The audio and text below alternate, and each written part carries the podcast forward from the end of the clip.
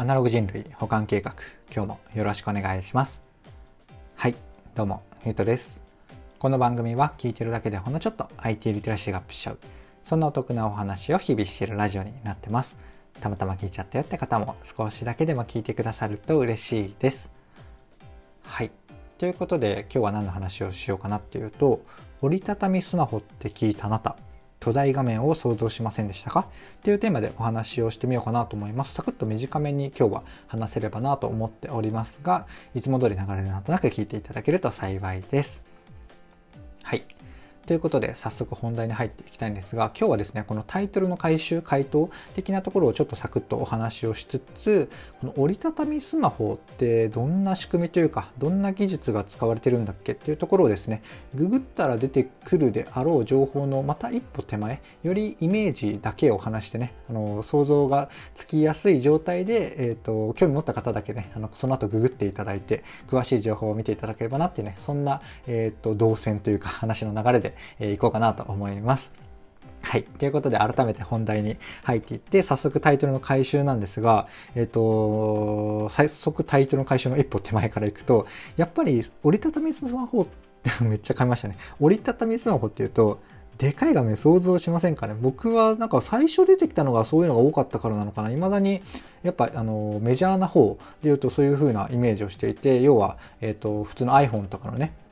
スマホが折りたたみになっていって、まあ、折りたたんだ状態で iPhone ぐらいのサイズ。で開くと iPhone、えーまあ、要は iPhone の2倍のサイズになって、えー、タブレット弱で結構大画面で、えーと、便利ですよみたいな。でいろんなね画面の中でこうアプリを2個立ち上げたりとか、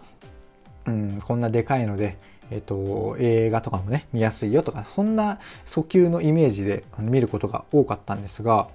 個人的には真逆？真逆なのかわかんないですけど、真逆の方がいいなと思っていて、そういうね、製品がまた新しく出たっていうのがあのニュースで見かけたので、このタイトルでね、お話をしてみたんですよ。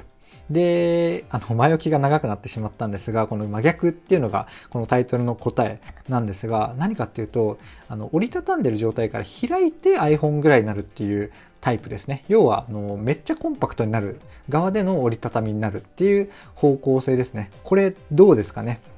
あの、結構、僕としては、あの、まあ、デジタルオタクっていうのもあるので、iPhone えーと、SE、SE2 とかは使ってないんですけれども、手触り感とかで言うとそっちの方が結構好きだったんですよね。まあ、でかすぎなんですよ。僕今11なんですけれども、でかいっすよね、この10、11、12系のメジャーのサイズ感って。で、妻のサイズ、あのー、スマホが12ミニで、12ミニなんか結構酷評されてたりはするんですけれども、やっぱ結構良さそうですよ。僕は身近で見ていて。っていうのがあって、えっと、僕はね、この機能をちょっと優先しちゃっていて使えてないんですけど、あの、折りたたみというか、まあ、ちっちゃいスマホっていうのは結構、まあ、女性とか特にね、ニーズがあるんじゃないかなって思うんですよね。僕も、えっと、肺機能でコンパクトだったら結構買うかなと思います。ただね、これ回答、回答というか、未来的には、えーと、コンパクトなスマホがちっちゃくて、えー、ハイ機能みたいな、もう高機能 みたいなものがあったらぜひ使いたいなと思っているんですが、この今回ね、取り扱ったというか見かけたニュースの、えーと、RAZR、ラー、もう何て読むかわかんないです。このスマホがどうやら20万ぐらいするんですよね。なので、えっ、ー、と、まあ、正直高いじゃないですか iPhone あ MacBook Pro の安いモデルも買えるぐらいのあの価格帯なのでやっぱり、うん、まあどんめっちゃ優先すれば別に買えますけど なんかちょっと手を出しにくいなっていう感じなんですよね。うん、その辺がまだまだ、えっ、ー、と要はこの折りたたみスマホに使っている技術がまだまだ、えーと、特殊なものという扱いであの価格がねまだまだ下げられる、うん、どこまで下げられるのかが見据えられてるのかはちょっと存じ上げないんですが、えっ、ー、とまあこれが結局同じぐらいあの折りたたみじゃないまあでもどうなんですかね今話しながら思いましたけど、あの折りたたみスマホの使う技術がそこまで下がった時はあのもっともっとあの安いスマホっていうのが出てきてるんだろうなっていうのもあったりしますね。はい。で、こんな感じで、あまあ僕の想像的には、うん、どんどんどんどん、あのー、この折りたたみスマホが安くなって、高機能が、えっ、ー、と、今のね、iPhone12 とか、まあ、10万前後とかまで落ちてきたら結構普及するんじゃないかなと思いつつ20万だとねやっぱこうまあなんだろうな感覚的に言うとテスラを買う人みたいな感じまあでもテスラみたいな環境のあの訴求とかもないのであれですがまあちょっとブランドというかかっこいいというか物珍しいみたいな感じが、えっと、訴求というか魅力になって買われるぐらいなのかなと思いますがちょっとねこの未来的には、うん、結構期待したいようなところだったりします。はい。こんな感じで、この、よくわかんない、あの、レーザーって読むんだ。あの、今、記事も一緒に開いてたんですけど、あの、RAZR ってレーザーっていうらしいです。レーザーっていう折りたたみスマホらしくて20万ぐらいのものですね。で、この解説というか紹介はこのぐらいにしておいて、この折りたたみスマホの、この画面が折りたたむって一体どういうことよっていう、あの、ちょっと折りたたみスマホを全く知らない方がどんな風に想像してたかをちょっと、あの、補足できてなかったんですが、まあ、画面自体の方が折りたたんであるんですよね。えっ、ー、と、イメージで言うと、まあ本当画面が分離してる。まあよく、なんだろうな、結構大きめの展示会というか、まあ大きめなところで、あのー、テレビみたいな画面が何個もつながっていて、そこの間が空いてるようなものって結構見たりするじゃないですか。で、折りたたみスマホっていうのはそうじゃなくって、画面が1個なんだけど、そこを本当バキって割れない話なんですけど、あの折りたたむっていうものなんですよね。ちょっとね、あの、本当に知らないよって方は、あの、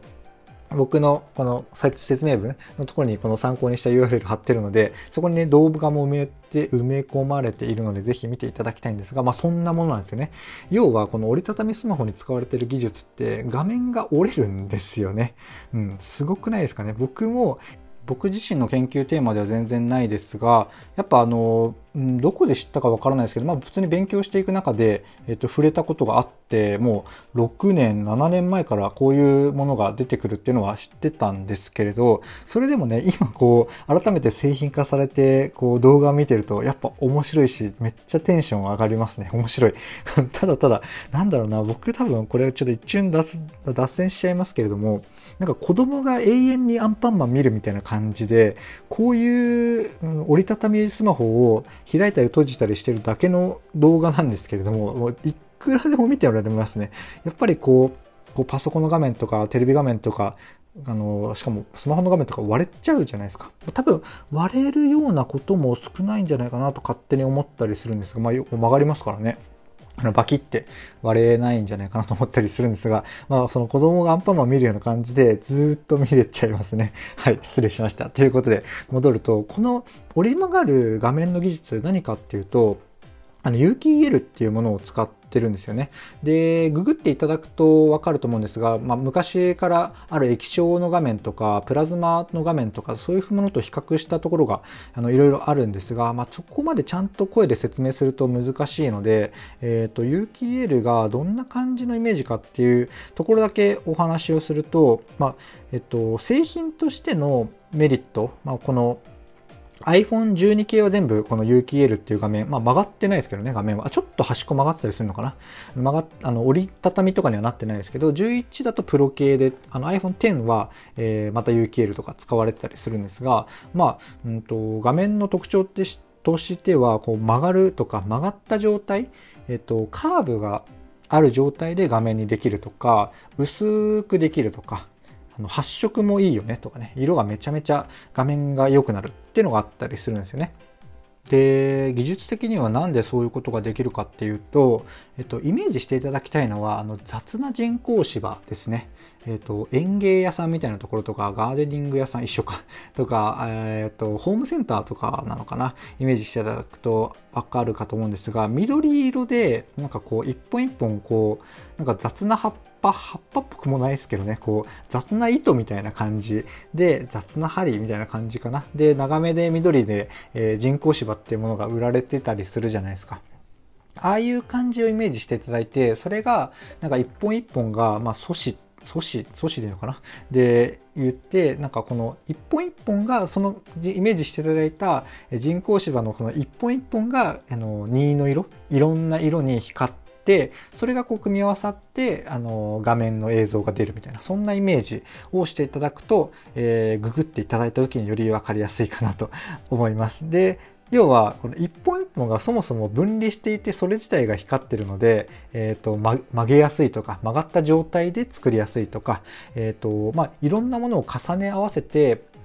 えーと、映像を作り出しているわけじゃないので薄くできるとかでそもそもこの有機 EL のねあの発光ダイオードとのこの発色っていうのがすごい綺麗なので、えー、映像画像画質がよく見えるみたいなそんな感じのイメージですね超雑にイメージだけで説明するとこんな感じなんですがあの、まあ、すげえなと思っていただきつつ、えーとこの後ね、正しい情報というか、より深い仕組みを気になった方は、ぜひググって調べていただけると嬉しいです。はい。というかですね、というかというか、あの、改めて戻ると、これね、結構期待して僕、このニュース見始めたんですよね。読み始めたんですよね。まあ、要は、あの、タイトルに、あの、金額書いてないんで、あ、折りたたみスマホまた出てきて、多分、えー、どんどんね、技術が発展して、どんぐらいの値段まで落ちてきたのかなって見た、思いながら、あの、開いたんですよね。そしたら20万って出てきたので、えー、っと、まあ、若干、あ、まただっていう感じを思いつつ、動画ではね、やっぱテンションが上がりましたね。あの、なんて言うんだろうな、こう、パカパカの携帯をちょっと思い出すような感じ。僕は実はスライド派だったので、まあ、これも、ここからも全部雑談です。一瞬だけ雑談をさせてください。あの、パカパカの携帯を思い出すような感じですね。えっ、ー、と、なぜかこの動画の方が左利きというか左で触ってるんですけど、あの親指でクイッとこう、畳んだ携帯の中に指を入れて、ふいっとね、あの、広げるみたいな ことをしてる動画をね、僕は延々と見ています。結構、やっぱこれ、Android だから、まあ、そもそも僕が使うことはないんですけれども、まあ、使う、検証、まあ、開発でね、あの仕事で使うかもしれないですけど、あの、まあ、iPhone 系でも出たら嬉しいなと思いつつ、10万ぐらいまで落ちたら嬉しいなと思いつつね、まだまだ、こう、ウォッチして、うん、待ち状態ですね。はい。ちょっと、あの、ヨドバシカメラとかビッグカメラに置いてあるとしたら、ちょっと触ってみようかなと思うので、触ってみたらまたレビューというか、あの、シェアしてみようかなと思うので、ぜひ、この、またネタにしたら聞いていただけると幸いです。はい。というところで今回の話は以上なんですがいかがでしたでしょうか？こんな感じで僕の配信では Web とかアプリとかテクノロジー的なテーマを題材にしつつどちらかというとセットでお話しする僕の感想とか周辺の知識とか妄想的なお話そちらがメインの番組となっておりますちょっとでもね良かったかなとか役に立つなって思ってくださった方がいらっしゃいましたらいいねとかフォローとかコメントやレターをいただけると嬉しいですはい。ということで、今回の話は以上とさせていただきます。最後までお聴きいただきありがとうございました。ではまた。